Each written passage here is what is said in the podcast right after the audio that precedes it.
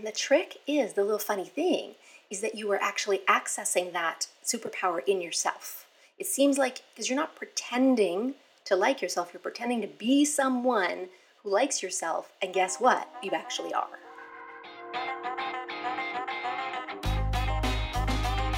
What's up, everybody? Welcome back to a new Meathead Hippie podcast. I am your host, Emily Schromm.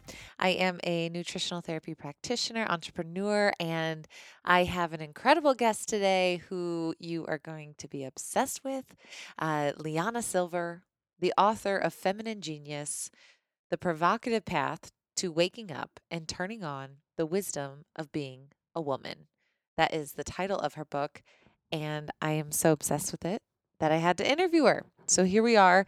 Before we jump in, I have a few cute, cool things. First off, I am so stoked because I have been working on a project about gut and digestion for a very long time. About a year and a half ago, we launched our first part of the body awareness project on skin. Then we did part two on adrenals and stress. And today, literally today, New Moon Vibes, we have launched part three gut and digestion, which is the most complicated course because so many times skin issues actually are originating because of our gut. And so many times our stress issues are the tip of the iceberg. We kind of like go a little bit too far, are happening because of bloating, digestive distress, irregularity, it's the root of so many things when it comes to adrenal stress. So I put it all in one course. And if you are a listener, please just, you know, to entertain me, go see the new website. You have a link in this uh, information of the podcast page that gives you 10% off as a Meathead Hippie listener. It's the code Meathead Hippie. But part three, digestion, has launched. Thebodyawarenessproject.com, code Meathead Hippie. If you are feeling some digestive health, which we all should be because it's 90% of your immune system, 50% of your dopamine, 90% of your serotonin, and also how you show up in the world because it's all about how you digest food. So, fairly important. I hope you love it. I'm obsessed with it. I know you will be too. The second thing is that I was in my last uh, podcast talking about kids looking up and I had this amazing thing that I just wanted to share. And I just am doing mainly because, like, I want you guys to know how much I love when you guys share things with me. It is my favorite. Maybe you think that it doesn't matter or I don't see it. And sometimes maybe I won't see it. But I will say that every time you guys listen, every time you guys screenshot, every time you guys share with me that you're listening in some capacity in my Facebook group or in real life, it just, it's everything for me. That's my love language. Words of affirmation and asking ask me questions. That's how I give and receive love. That's why I have a podcast. So I wanted to share this with you. So this is from Laura, um, one of my Facebook group people. She said, I'm not sure if you'll get this, but I listened to the latest episode Shit M is Into. I couldn't help but think of my son and other young kids I've worked with. It amazes me how much kids look up. An airplane is never missed. A dark cloud causes excitement. Forget about sunsets. My son sits at the front door window and stares, telling me the colors he sees. Young kids also, like you said, seem to know their passion intuitively. The actions of their entire day are led by what makes them feel good. What happens when something gets in the way of that? Like a mom saying they can't do this or they have a they they can't do that. the last thing I thought of was myself as a kid. A realization that adults rarely laughed. Just like we can learn so much from the world around us if we tune in, I think we can learn so much from observing kids. My little barefooted boy has taught me so much. And I just thought it was so perfect. So if you have kids, notice how much they look up. And then, just like I talked about in my last podcast, the science of looking up is so real. If you haven't listened to it, just start looking up. Okay, so LiYana, LiYana Silver we talked about so much. And the thing that I want to recap with is saying, first off, our issues of doubt, self doubt, insecurity in our body. This is the biggest, the second biggest topic of things that we fear. I took a poll, and that was number two. Number one being finances and money. We talk about those how those intertwine. We talk about how we know if we're being drawn to something or if we are being pulled to something because of expectation. How do we tap into our intuition, exercises, skills, so many at home takeaways or home uh, at home takeaways. um, so many takeaways that you can just jump right into because all of us need to tap into our genius. We all have it. We get a little bit into the history of it. We get into the society societal pressures and the cultural phenomenons that are happening that allow us to think we're not enough and why we think we're not enough, we just jump right into and talk about. So I'm just very in love with this podcast. And I think what's the most important thing is that when I think about anybody that's not feeling good, digestive stress, adrenal stress, skin issues, hormone issues, we, of course, can absolutely learn about what's going on and see what supplements are needed. But if you do not feel safe in your own body, if you are doing things kind of on autopilot without realizing how much they are affecting our internal organs and our internal systems, feeling like they are separate is our issue. These are one and the same. And a big piece of my part three gut course is understanding how we have to feel safe in our body again. Energetically, there's so much profound wisdom when we sit and tap into it. And this podcast is some really great ways to do that. If you're like, what the f- are you talking about? Just sit and listen. Here we go. LiYana is a coach, teacher, speaker. She helps women find the full expression of their feminine strength in work, love, and life. And you can find everything in the links uh, below or just search for Feminine Genius. LiYana Silver, I am so happy you are here. You are the author of Feminine Genius. And I mean, I just have so many questions. so welcome. so happy to be here. Yay. So I it was so perfect. I feel like um, you know, my bookshelf is right behind me and I've been finally meditating this year, which has been wonderful.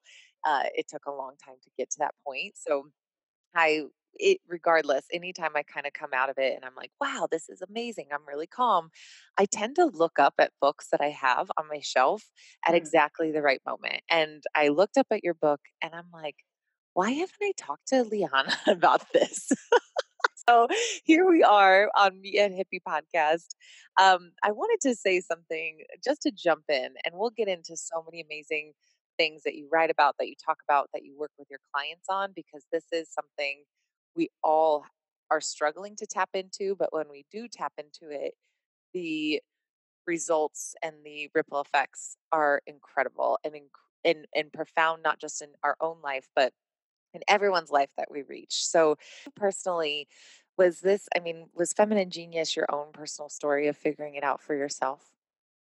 Oh, yeah. I was really born it, to conscious parents, uh, literally, who were who deliberately left the dominant culture of New York and Boston, right, and moved to the Southwest in the 1960s to drop out of dominant culture and join the counterculture of the 1960s, right? All about increased consciousness and doing life deliberately. That's how I was raised.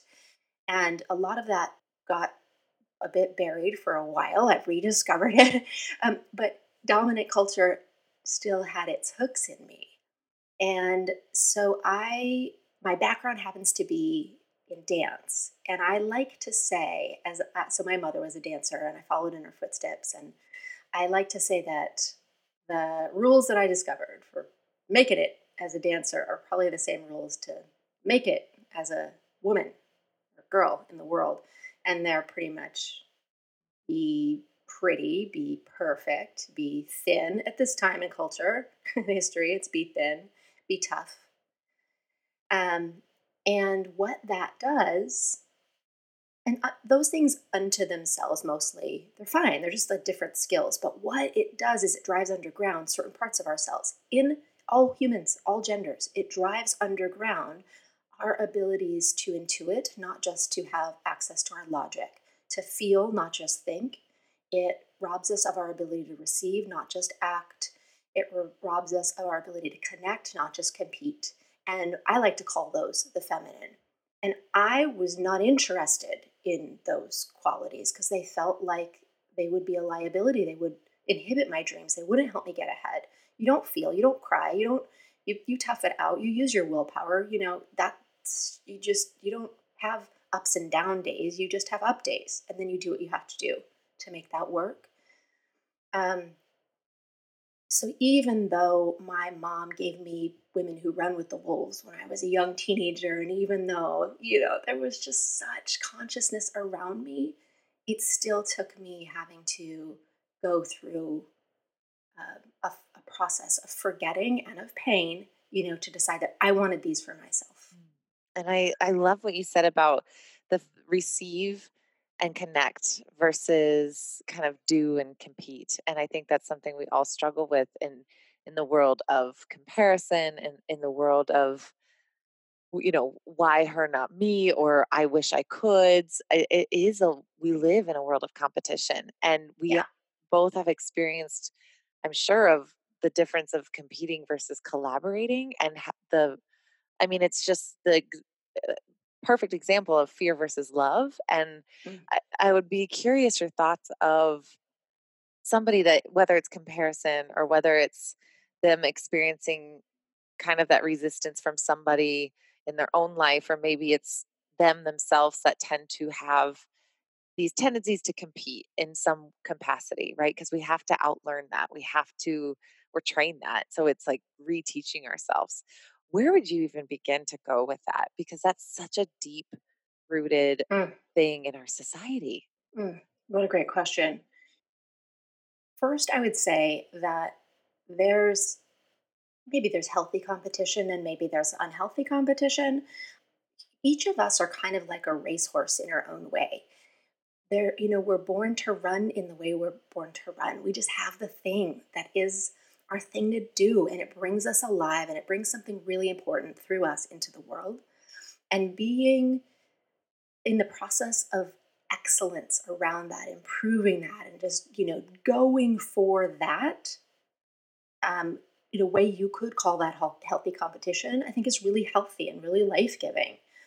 And then when we get into competition that's a comparison, I think that starts to steal our life and I can point to what I feel like is one of the core wounds that almost every human has.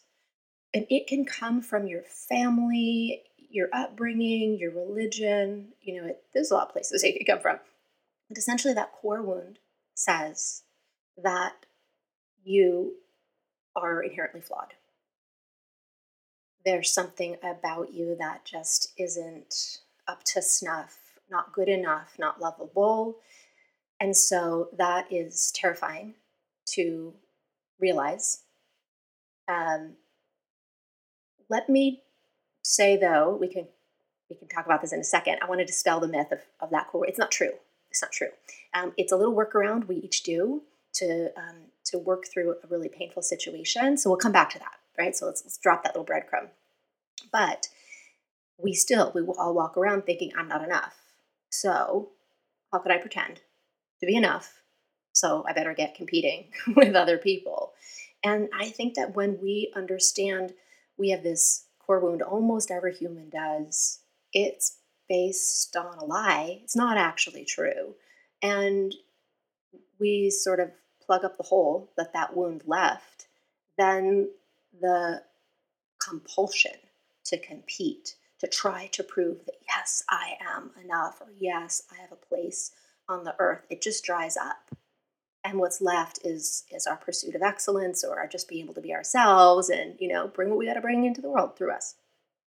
Mm. And with the breadcrumb that you mentioned of this was created so that I could get through something, right? It's a defense mechanism in some mm. way. What does that even look like? How can you explain that to someone that, you know, kind of just and this is something that I mean it takes so much self-awareness. It takes so much working through like, wow, okay, that that thing, that person triggered me not because they triggered me, but because that's something I have in myself. Like Right. it's constant awareness and it's constant reflection. And if you're not doing it, that, I mean, we have to be doing it, right? All the time in order to finally get to the root of stuff. But if someone's like, you know, I notice that I'm comparing myself a lot and I notice that it makes me feel really low. And yeah, I relate to that, LiYana. I relate to the fact that I don't feel like I'm enough. I walk around this world that feeling like, yeah, I, I don't deserve good things. And I also just really feel like crap about myself. Where do you even kind of deep dive into that start of maybe finding that origin or helping someone find that origin story? Yeah, great question. So, a lot of this I feel like we can happen upon ourselves, but because it happens often really quickly and beyond conscious awareness, it can be really helpful to work with somebody else, right? It's like it's hard to see our own nose, which is why, or hard to see spinach in our own teeth, which is why we have a friend to point it out to us, or, you know, if we have a mirror, that's just why someone else, you know, not because they are better than us, it's just they can see things that we can't necessarily see for ourselves. And at the same time, they're so, I mean, yes, awareness and introspection is just the incredible gateway in. So there's a saying. So when I work with people, I'm working on it, like where did this thing get installed first? Where did it get inserted in your brain and your being? And there's a saying in neurology, which is what fires together wires together. If you remember from schooling the idea of Pavlov's dog, so there's this, right? There's a experimenter, he rings a bell and then gives his dog dinner and keeps doing it over and over again. And eventually, the dog, when the dog hears the sound of the bell ringing, he'll salivate because what has fired together, the bell and dinner, right? They fired off together those two stimuluses. They wired together in the dog of the brain, in the brain of the dog, excuse me. So bell now equals dinner's coming. So, you know, yummy. And this is exactly how it works in our neurology. So there you are. You're six months old or six years old, and you um, get really mad and you, you know, are really sad, and your caregiver is distracted or they're triggered by your own sadness or madness and they can't really respond to you in a, in a way. Like you your your system reaches out for some connection to another human being. They don't reach back to you in the way that they that you need because they are distracted because they're crazy or dangerous like right doesn't doesn't matter but it doesn't. So what fires together is i need i need this connection and i'm not connected to. So what fires together wires together there is like i've just you know i'm i'm i'm in a state of anger or something or or or pain and i am alone. And so there's that there's that ouch. And then what we do is we quickly comprehend okay wait a minute. I'm six months old. I can't take care of myself person who's supposed to take care of me is distracted or can't do the job it's not this does not bode well for me. They can't be a problem because then i'm screwed. So i can be the problem. If i'm the problem i can get to fixing me but i can't you know i can't fix them. And i don't want to contemplate what it means to be in a world where i'm not really taken care of. And it's not that you are, it's just in that moment it feels like it. So, what we all do in that moment is we tell ourselves a lie, which is that I'm the problem. And if I can get to fixing me, then I can have some control over my world. So, I must not be enough to be attended to in this moment. I must be flawed in some way. Um, and then maybe I can get to fixing my flaws. And that could help. We all do a version of this. It's so sweet and it's so elegant in one way, and it's freaking painful and and completely revisable as well. Yeah, that's the work of finding those things, right? Yeah. That's the, and, you know, as much as your mom was showing that to you, and same for me, like having such a good role model, you still have to go through it. Yeah. Oh yeah. Yeah. And well, let me just say, you know, I study a lot of child developmental psychology and work with a lot of people's inner children. You know, I have one child, but I wouldn't say I don't work with children as much as you know educators would. But um, so if there are any parents listening and thinking, "Oh my God, the one time I was distracted, I totally screwed up my kid," it's just a majority of the time. We just try to be present a majority of the time, and just want to be good enough. There's no good enough is the ter- is the term. Good enough. I think this is a really good place to talk about how we can dig into history to see the things that we're used to seeing. So, for somebody that's brand new to like understanding how this might be intertwined in our culture and the feminine genius has been muffled for so long, where, you know, and you talk about this a lot in your book of just whether it is the word of whore and slut Mm. or whether it is just taking things that make us feel so small and irrelevant when we should feel so powerful and so you know respected where would you even begin if someone is interested in kind of weaving through some of that history and those historical references because there's so Mm. much it's all over i mean gosh it's like a deep dive into uh, and then i love this the reason i mention this is because once we understand it from that perspective and the way that you teach it it makes it adds up the the dots a little bit quicker because you're not just introspection, introspection, looking at myself, looking at myself. What can I do better? Because that can get very exhausting, Mm. constantly seeing the triggers and the mirrors and the work that we have to do and all our childhood wounds. Like it's just at some point you're like, God, I just want to break from this. Can I? and so I feel like history is able to do that for us. Where would we even begin to start to understand, or at least from your perspective and your research, of how this really started, some of the root things that we have in our society. so one of my favorite people, and this is a great reference to maybe include one of my favorite people. There's so many, but I'll just include this one. Her name is Riane Eisler, and she has, I think her website is called the Institute for Partnership Studies. Sh- Her, she got quite a few books. Um, I love The Chalice and the Blade and Sacred Pleasure. And she is an anthropologist, even archaeologist. She, stutter, studies the words and objects that that exist from history. The idea is that if we look at the things that have been left around in the dirt and on cave walls, the thing that we live inside of called patriarchy, which says that men, male bodies, and masculinity are superior to those of female bodies, feminine energy, and, and women and girls. Um, and essentially, so it's 5,000 years old. It's not ancient, it's not forever. But yeah, something happened 5,000 years ago to really shift the thinking. And for the most part, almost every society that's organized, not all, there's a, there's a few that still do it differently in, in the planet at this point.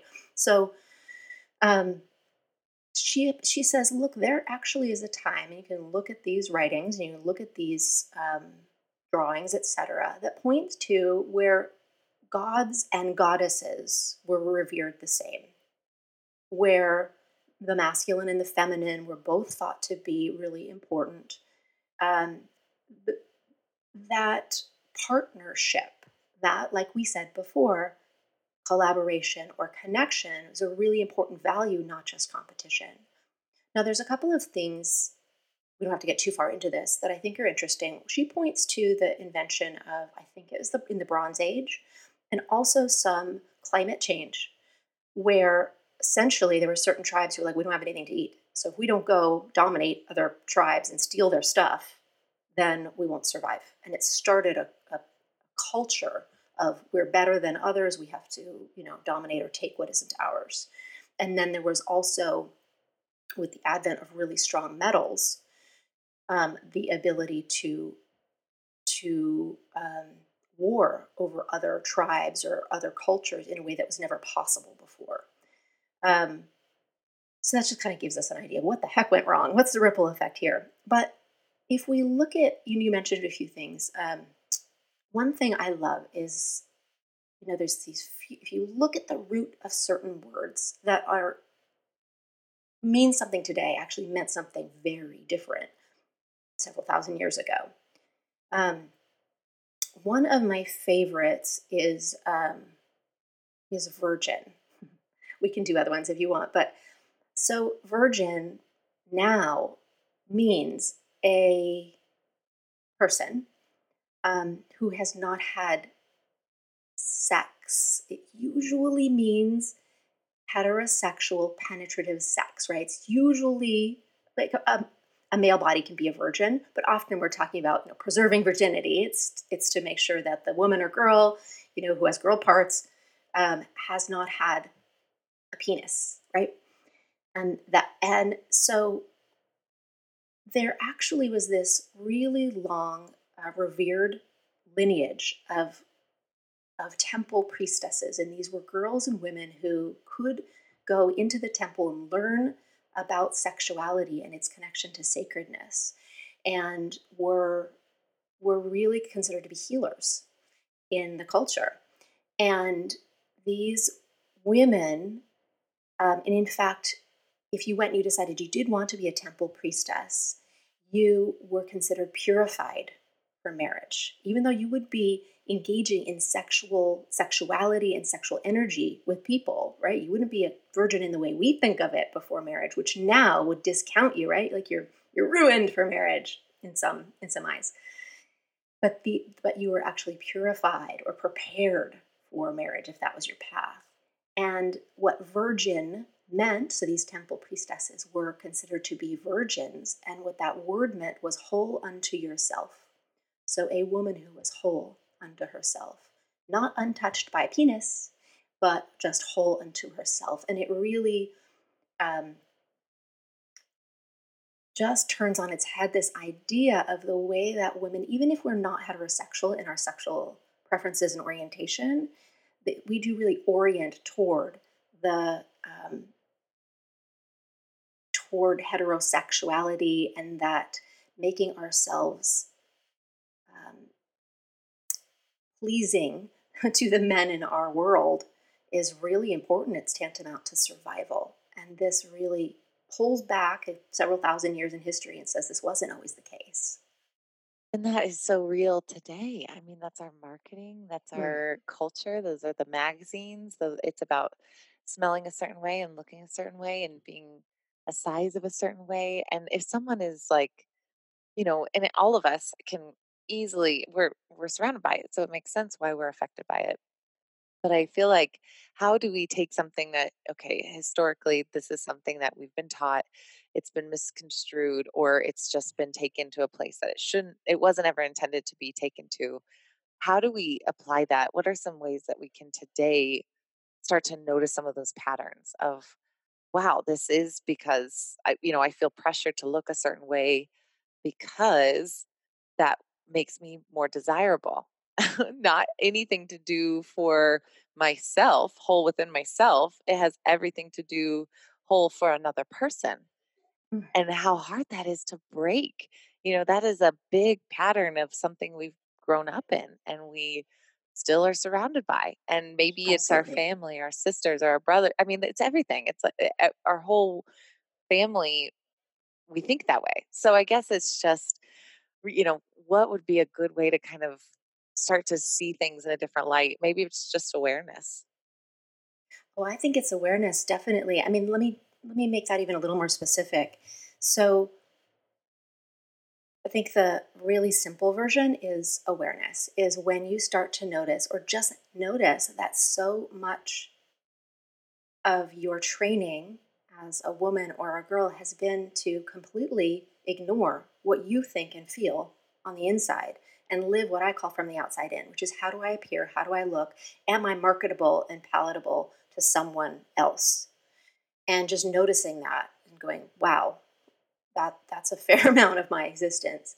I mean, I think, you know, if you can, um, don't read fashion magazines. Avert your eyes from the fashion billboards.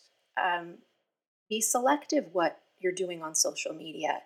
That stuff enters your body and your brain, and and if you start to notice that you're feeling the the, the core wound of I'm not enough, um, you know, my eyebrows don't look like hers or my waistline doesn't look like hers, whatever, you know, just like put the magazine down. Um, I, you know, I feel like it's a really wonderful way to start. Also, is um, this might be the most quoted quote ever on the face of the planet, but the poet Mary Oliver said, um, just have to let the soft animal of your body love what it loves." And so I think it can be a really reorganizing thing to do, which is just start to pay attention to what do you lean toward? Like a plant leans toward the light. What does your body love? Does it love to, you know, run your fingers through the fake fur coat at the store? Does it lean toward this juice or that juice? Does it lean toward, right? Just paying attention to what um, feels good and natural in our body. Yes. And, you know, this is a little bit different than what are you compelled toward or obsessed over.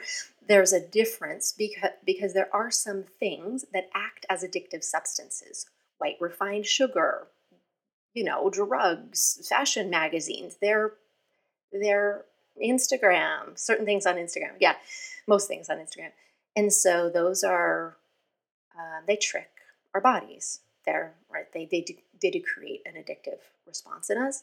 And this our bodies are um, our bodies really want to be balanced and they really want us to be well and they really want us to feel good in a in a good way without without toxic side effects. So I still think you can start to discern when you're leaning towards something and it feels organic and natural to you, and when you're leaning towards something and it feels uh, like it's just sharp edged or or got a flavor of addiction in there. Probably the best, maybe the best way to to describe it is it, you think you should. Like Mm. there's a should incorporated into that pool because the Mhm. things that we truly are leaning towards that are energetically pulling us versus addiction, dopamine, whatever non healthy pull or kind of gravitational pull of the things we shouldn't be drawn to. It's like, well, I should be doing that. Oh, that, okay, that part, and it's usually intertwined with I should be doing that because I see somebody else doing it, and that means that Mm. I should too, which is right back to comparison and competitiveness at its core. so maybe that's the simplest way to to, to just you know help yourself describe um, or discern that's the word i'm looking for of is this something i'm leaning towards because it's truly in my being or do i have a should i should be doing that and that took me years to figure Mm. out i mean i was and it was mostly unpacking ego right like i should be doing this Yeah. because i'll look a certain way or i should be doing this because i have to prove something i have so much to prove or i should be doing this because i need people to understand that i'm more than what this is and it was all ego because it was how i was trying to define myself to others not how i was trying to define myself to me Yes. Yes, I think what you're saying too is there's a way to just even notice. In fact, I wrote an Instagram, speaking of probably social media that won't make you feel bad about yourself, but I wrote an Instagram post today that just said that there's when you notice the energy of comparison, that's um, a signal that you're doing it wrong, quote unquote. I don't really think we're ever doing it wrong, but it's not that you have things you want to improve or shortcomings, but that there is an ideal and that you're measuring the distance between you and that ideal. And that process, that energy is so destructive. So just like put it down, walk away, and then you all that energy was that was out there comparison, you just bring it back into yourself and go, what do I feel? What do I think? What do I need? Right? Just like let's check in with my body and my being and what is true. That has nothing to do with a false ideal that someone else made up or I made up, but me, this this alive being right here. Mm. i love that because you're instantly saying the what you said for, about the breadcrumb and the childhood like it is because it's like i am lacking something i must be flawed i need to fix that and so it's instantly saying okay that triggered me i feel like not good enough or I really wish I had that. I mean, I get this so much as far as what I see people struggle with. It's like they think that the person that they're the grass is always greener on the other side, right? So it's more about sharing stories and that's what collaboration does when you're doing the Mm, opposite of competition. You start to share those stories and then you don't feel like you're on your own island but then you start to say like okay well when that happens because it's inevitably inevitably going to happen in the world that we're in with our job with our family with our uh, social media or building our business or our brand and with competitiveness and seeing things as a business owner or an entrepreneur there has to be a level of awareness what is your competition? I mean you have to know what other mm, people are doing. So that does exist. It just is saying okay that exists i see it instead of me going to that next place of feeling really bad about myself. I love what you just said. What what might i be needing? What might help me fill up. And one thing I've, you know, this is very personal, but one thing I learned about myself about four years ago in therapy was I actually didn't even know how to answer that question. right. I had no idea what I needed. I had no idea. I, I just felt gross. I felt icky and I felt gross. Mm, I had no idea. uh, It, and it was like I didn't even have a blueprint of what I could pull from to help feel a little less like on my island. And it was building that menu from scratch of my toolkit of saying, okay, I've I've noticed this. I know I can figure out what I need and what I feel. If someone else is like, yeah, I don't know what I need. I just feel like crap. I hate this feeling. Where how do you help build that toolkit? How do you help build that menu? mm.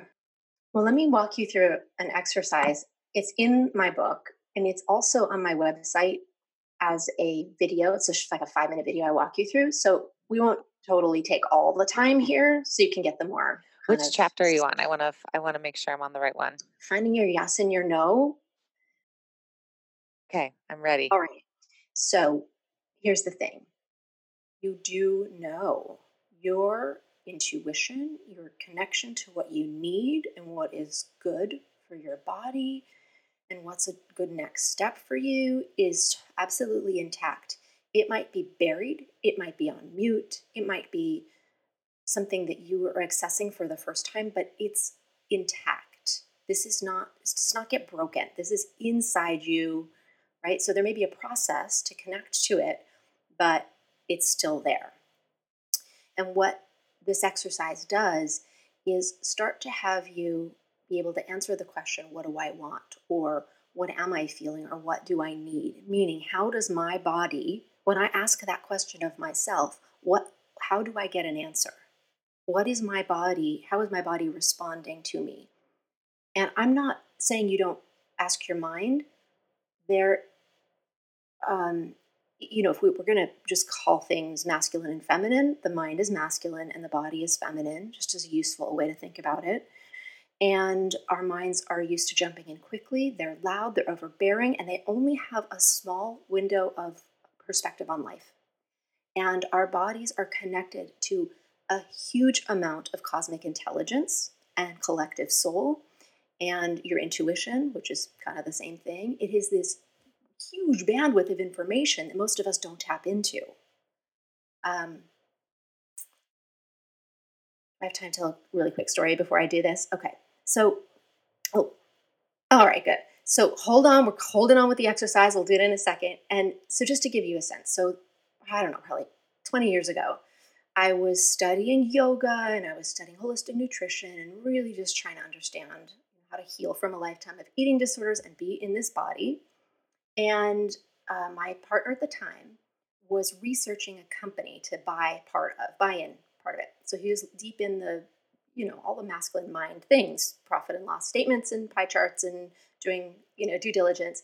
And he'd completed that process, decided he wanted to go ahead, and offhandedly came in and said, What do you think? What does your body think? Should, I- should I go for it? And I was like, Huh, I don't know. I'll ask. What do you think, body? And I got a no. And in a minute, we'll go through the process so I can explain what that no felt like.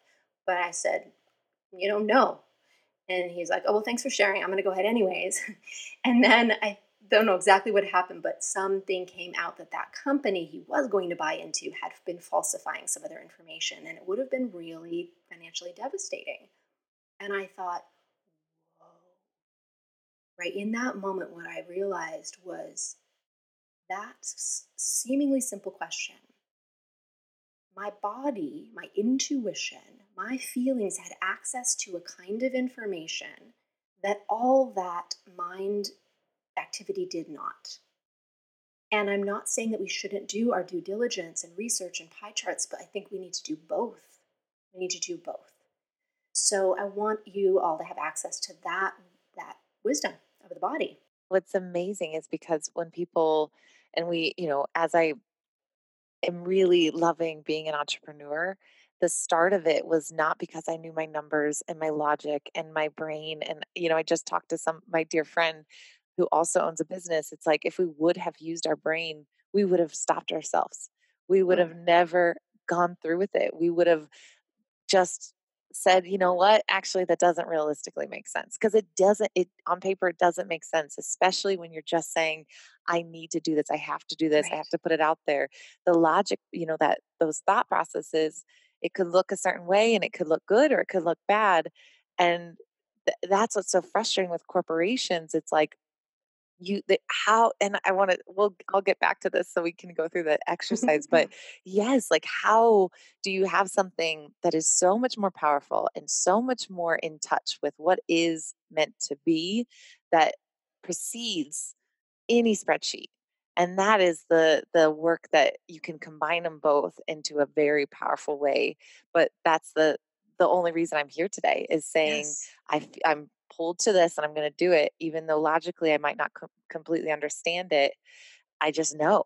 And yeah. and uh, uh t- take us yes. through this exercise. yes, great. So that knowing that is what is absolutely intact in every woman, every man, every human being, and so this is the building blocks. This exercise is the building blocks of reconnecting or connecting to that knowing. So um, what you do is you just take a moment. You might want to close your eyes or whatever. You're going to pay, be paying attention kind of to your body or even the inside of you, which might be a little bit different. So sometimes closing your eyes is good. And then what you do is you ask yourself a series of questions that you already know the answer is yes.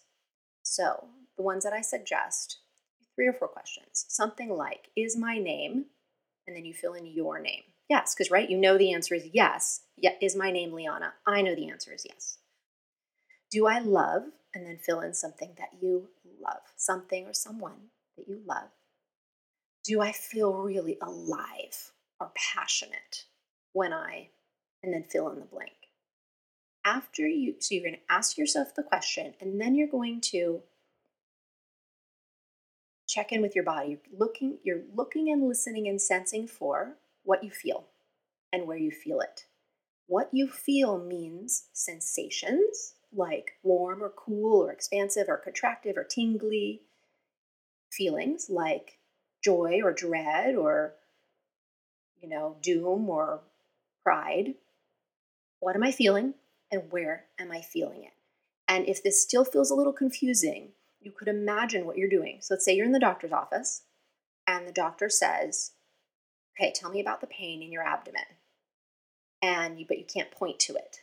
So you probably would put your attention on the inside of your body. Try to imagine the inside of your belly and describe what you're feeling, right? Is it a stabbing pain or is it a sharp pain? It's kind of over to the right. That's that's what you're doing to yourself, right? So you ask yourself these three questions. You already know the answer is yes, and then you listen and sense for what you feel and where you feel it. And then after those three or four questions, you think, what was similar about that? What was the common denominator of what I was feeling and where I was feeling it? You write it down or just note it for yourself. And then you do the same for no, right? So then you ask yourself, is my name Barack Obama? no, and, except for one person or maybe a couple people. Uh, so, you, so that's the one you know is a no. And again, you listen for, sense for, what do you feel and where do you feel it? Do I love? And then you insert someone or something that you hate or abhor. Again, listen for, sense for what you're feeling and where you're feeling it. All through those three or four questions. And again, what is the common denominator, right? So that is how your body says yes and your body says no. There's going to be a specific signature of feelings and where you feel it, like in your low belly, like in your shoulders, like in your chest, um, that is going to be similar. And it is a sense, this is a knowing. This is a yes for your body. It just is. This is a no for your body. And that's the building blocks, right? That's what I asked that that day when my partner said, you know, should I buy the company? What do you think? I just asked, sensed, and got a no. Now, this might be a quick process for you, or it might be a little bit slower. We all have a different speed that we ask questions and we get responses from our body. Um, so just, you know, be a little patient with yourself. But the reason I say building blocks is, you know, our inner knowing sometimes speaks to us in terms of yeses and nos.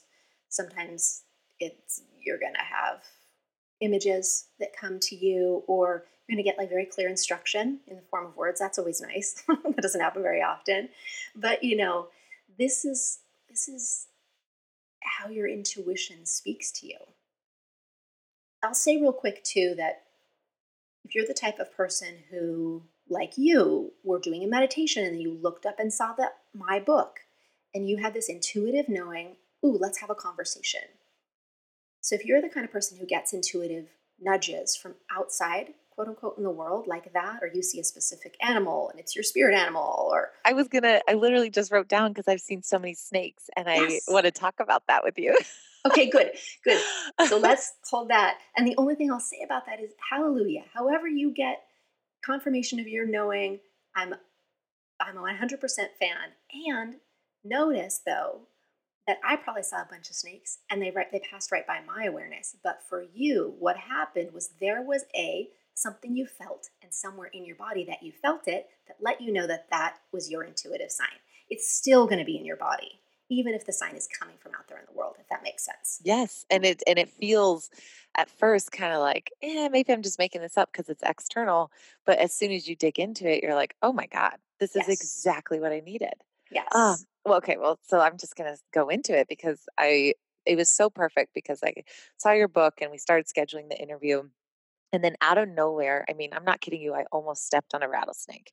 It was oh. just like within inches. It did, didn't look at me, it kept going. And I just was like, oh my God, what does that mean? So I started looking at snake.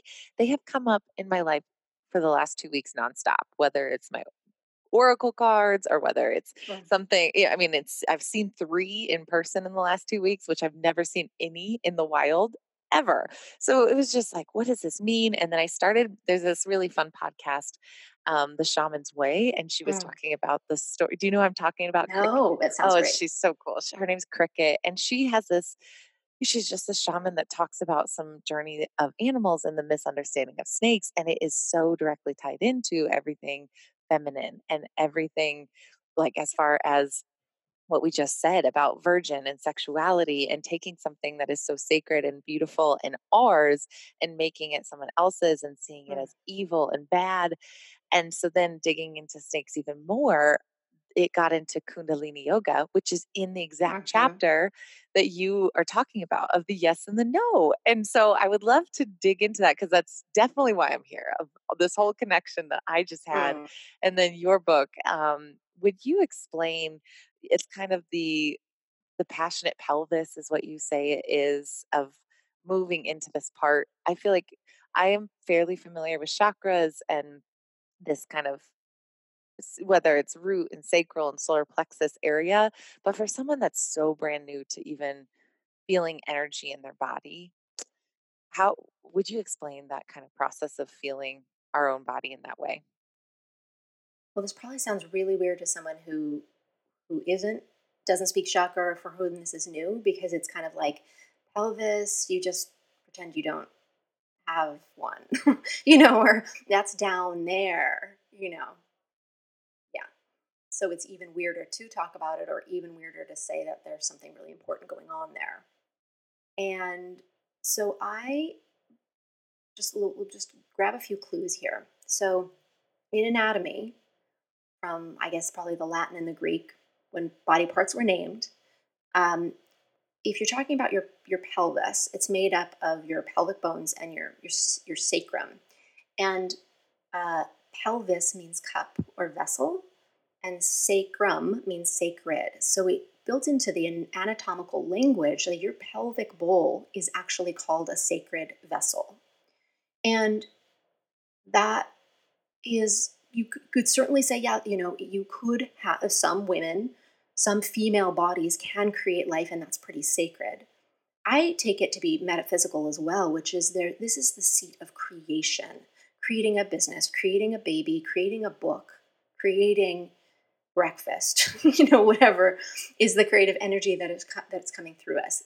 There is a um, a word in Sanskrit, which is the ancient um, language of, of India and you know that those parts of Asia, that calls lady parts, literally the vulva and the vagina, yoni, which means gateway to the sacred. And so we start to gather these clues and realize, wow, this thing that we ignore, just call down there and don't talk about, some people thought are pretty darn sacred or, you know, the energy of creation. So Kundalini is um, is a kind of energy. It's a kind of, of yoga, right? But it's speaking to a kind of energy that says that at the very base of your body, in your sacred vessel, at right at your tailbone, your sacrum, is this energy that is erotic, that is sexual, and is sacred. It's one and the same.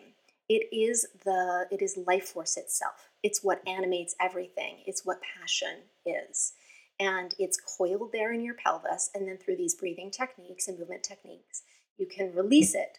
And the symbol is a snake that kind of uncoils, right? And then, uh, yeah, exactly, kind of uh, comes up your spine uh, to give you access to that energy and it's a lot of and i actually i youtubed because i was like i have to try this and i tried to get to one in denver and i missed the time slot so i was like all right i'll just do it in my little room and it's it was quite intense it was very i mean i definitely want to do it in an environment with people with a real teacher kind of that energy that collaboration again brings but even just that small experience of a youtube video i was like okay yeah i can see this this is very effective. Yes, oh my God. And it is creation. I mean, it's like when people want to create, it is tied into feeling grounded, it's tied into feeling rooted in your relationship, in your life. It is, you are your most creative when you have your two feet on the ground. And I just think that's so beautiful. Hmm. There's there's one other word too that I love, which um, kind of relates to everything we're talking about. Um, this was, yeah, I met a new friend in a cafe one day for lunch and was kind of trying to make sense of a really confusing, painful time I was in. And um, it really feels like in some of those times that our inner demons, right? We're having to look our look at our demons, or um, and I was mentioning this to her, and she said, Well, you know, it's interesting. The word demon actually comes from the word daemon, D A E M O N, which is kind of like, you know, a, a, spirit or a little kitchen elf or something that we, we each have, well, perched inside. Yeah, yeah. um, but that, what a daemon does is is a mouthpiece for your inner knowing just you know for the exercise we were doing of reconnecting you to what is your intuition or your knowing it's another word for it which is daemon at a certain point when the christian church was being codified and certain words were changed certain rites and words were changed daemon was changed into demon so that this idea that we all had this little trusty voice of inner wisdom that we could access at any point inside our own selves no intermediary needed, was changed to say, no, no, no, you can't trust that inner voice. That's the voice of a demon. You probably need to have, you know, someone ordained to tell you if that's okay to follow or not. And I just fell over in my chair. um, exactly. Yeah, yeah. That, and I think this is part of this I don't know, re- revirginization process we're in right? Which is maybe I can trust myself. Wow, I have to I'm taking this back. How and that's really, you know, when we look at self-doubt and what you really work on the most, we doubt ourselves. We doubt ourselves in our body. We feel so insecure in our body, but we also doubt what we're capable of. Oh, yeah. I mean, I think it's just shedding the layers of, of, you know, lies we've told ourselves or untruths that we bought into and going, oh, wow, I actually know. Oh, I do. I do. I know what I want. I I know what I need. I know what I feel. I know what I think. And I probably am only going to get one step at a time. And that's kind of the way intuition works. It doesn't give you the whole play by play usually. But um, so I think it's both. It's kind of the shedding process, the pruning away of all the stuff that we know is noise, and then really focusing on bringing out this intact inner knowing and self trust. What you just Yeah. said what you just said, I feel like I wanted to you said one step at a time. And I think what I notice so many times with people is they will have a good idea. They're leaning into something. They're really like lit up about something. Something that makes them excited. They're clearly drawn to that thing that we're talking about. But if they don't know the full story, if they don't know the end game, and people start to say, well, okay, well, what are you going to do with that? Or uh, what does that look like in a year? Or what's the full plan? Your, your body instantly shuts down because it's like I, Mm, ju- I just had an inkling. I don't know all the answers. So then, since I don't know all the answers, this must be wrong. So, what you just said is so real. Yes. I, what we need to do is is dignify the intuitive hit. We need to dignify our desire. We need to blow on those embers and those coals and really see what's there. And yeah, we probably need to, if it's something that you're trying to make money at, you need to find a way to make money so you don't burn yourself out. There's there's reality to it, but we can't let our mind or the plan or the you know the logic s- step on the good idea. Definitely, definitely. Ah, and even just the idea, what you just said of making money and having, you know, financial security, that's your home base. Like how how can we tap into our creativeness, our sacred bowl, if we don't even feel financially secure? Like that's the struggle I see so many times of back and forth. Mhm. Do you see that a lot as well? Oh, yeah, and I think it's a bit of both. I think it's a bit of back and forth. So I think there's this process where we're reversing the order that we usually um, do things. We usually make, come up with a plan first, and then think, you know, what's what? Where does my passion fit in there? Uh, we come up with, you know, is it ra- rationally sound first? We we go with our mind before our body or our feelings or our intuition. And what we're trying to do is reverse the order, is listen to our bodies and our intuition and our feelings first. Not only, but first. And as we do that and allow those voices to can really feel them and really understand them, then our minds can go, how can I help? So this gets a little metaphysical to say, but I like to say that we are leading with our feminine genius and then our masculine genius is supporting. Because feminine genius is why, you know, it's the thing that you want to bring into the world. It's why you do it. It's the passion, it's the beauty, it's the change. And your masculine, your mind, your spreadsheets, your financial, you know, what's in the bank account is in support, is in service of that. And it's wonderful to be able to yeah feel that financial abundance but when the it's got to be in the right order or else our mind goes wait i don't know how to do this. I'm i'm uh, i'm in a job above my pay grade so i'm going to be a tyrant and i'm going to sh- shit all over your good ideas because i'm scared and we'll, right and so then when we can um, make room to really feel our feelings and our intuition, our mind eventually gets on board in a space of service. How can I help? How can I get this into the world? How can I do this in a more efficient way so you don't burn out, sweetheart? And it's a, it is so connected. They're so so Yeah. intertwined. Ah, okay. So we have awareness, just being aware when we start to feel things make us feel a certain ick we can Mhm. come instead of going outward and competitive or compare comparative we go inward. What do I need? I love that tip that you give. Um, you start to notice what you're leaning towards by using the comparison of what do I know to be true and how does my body react? And then what do I know that I do not want and how does my body react? Mm. And using Mm. that I, I, what- I love the Seth Godin. I love Seth Godin, but the quote you Mm. wrote in your book of you think you need a map, but what you really want is a compass. That that's your Mm. compass, right? That's your That's so good. Um, and then this like coiled snake thing, just to kind of is there, and you even have the an oracle meditation of doing Kundalini. Do you integrate that every day? What? How do you help someone? Is it when you are like stuck in your body and you can't access some of these things? What is some day, like very daily or weekly physical things that people can do? You know, that just start to get them into this compass, into this.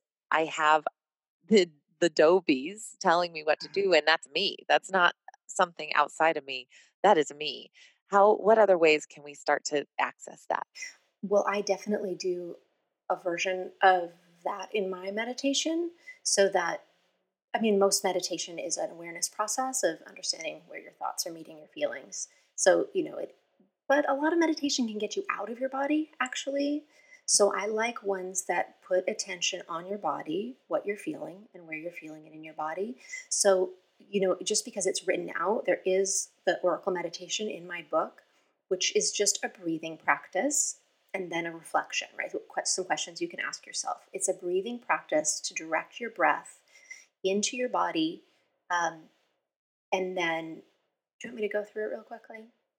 Okay, sure. So, you know, if you want, you can reference it because it's step by step and maybe a little more clear. But what I do, and and I tend to not have a ton of time and i also can get connected to my body very quickly so you might want more time but you know if i've got five minutes or ten minutes that's i'll do it um, so you just may need more just respect what you need but essentially what you do is you start by just getting relaxed or sitting however you would or standing however you would for any kind of meditation and then imagine that your breath instead of you're breathing in through your nostrils or your mouth, that you're actually breathing in through the base of your spine, through into your sacred vessel, into your passionate pelvis.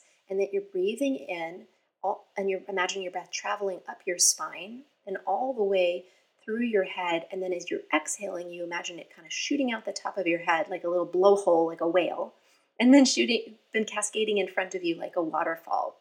And then you Imagine breathing that in again through the base of your spine. I call this circular waterfall breathing or oracle breathing.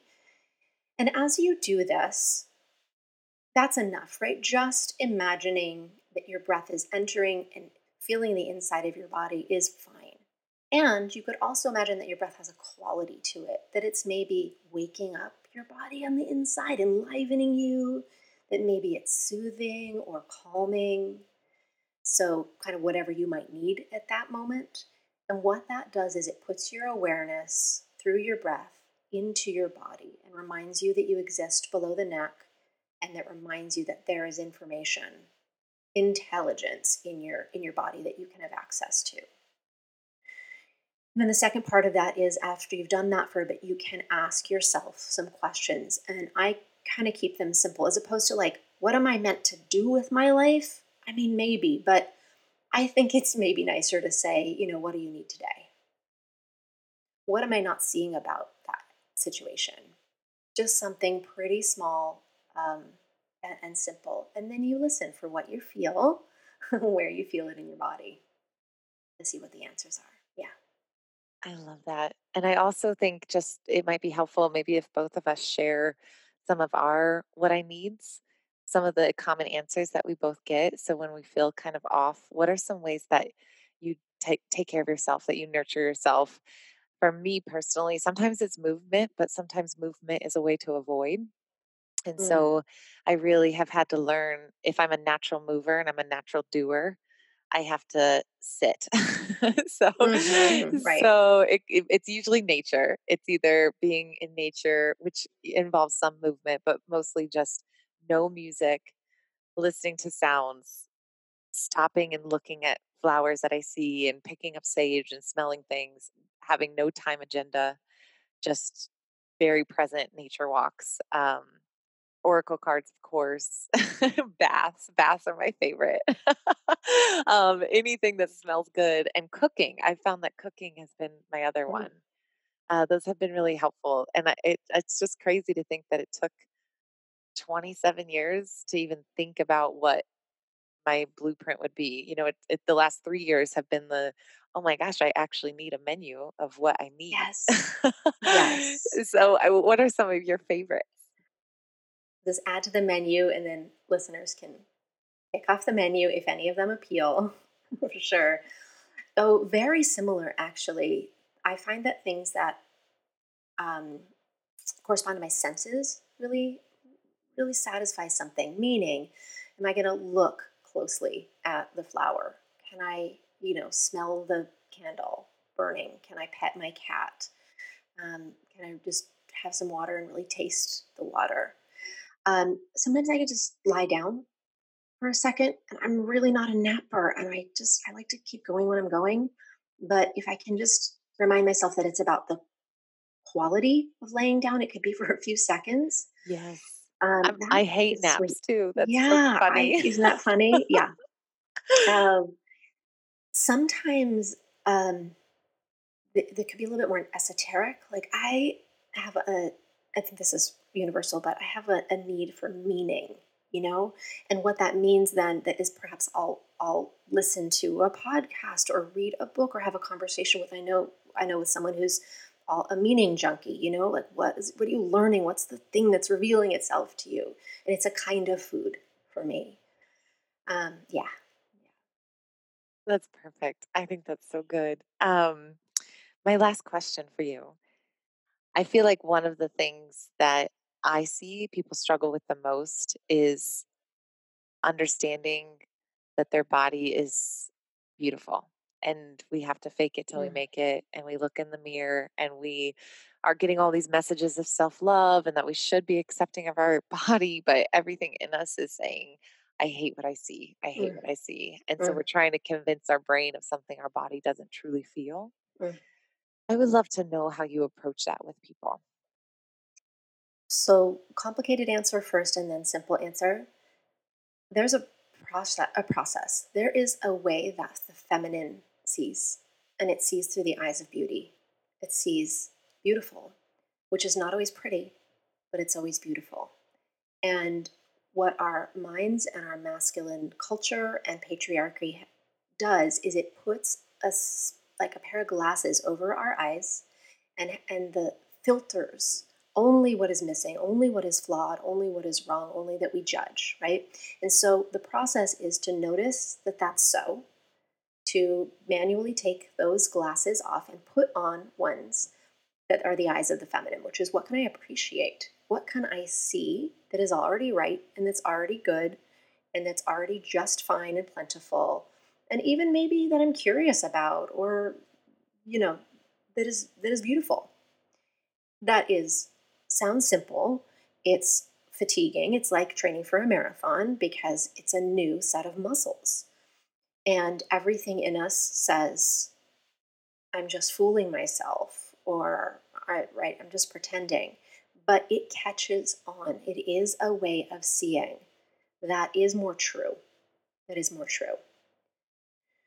So I, you know, I've been doing this for 20 years and helping other people to do this as well. So let me just give you an example. So let's say with the fault finding glasses, you look and you notice the cellulite on your thighs and you go, I'm unlovable and my future is crap. And so then you take off those glasses, you put on the glasses that say, What?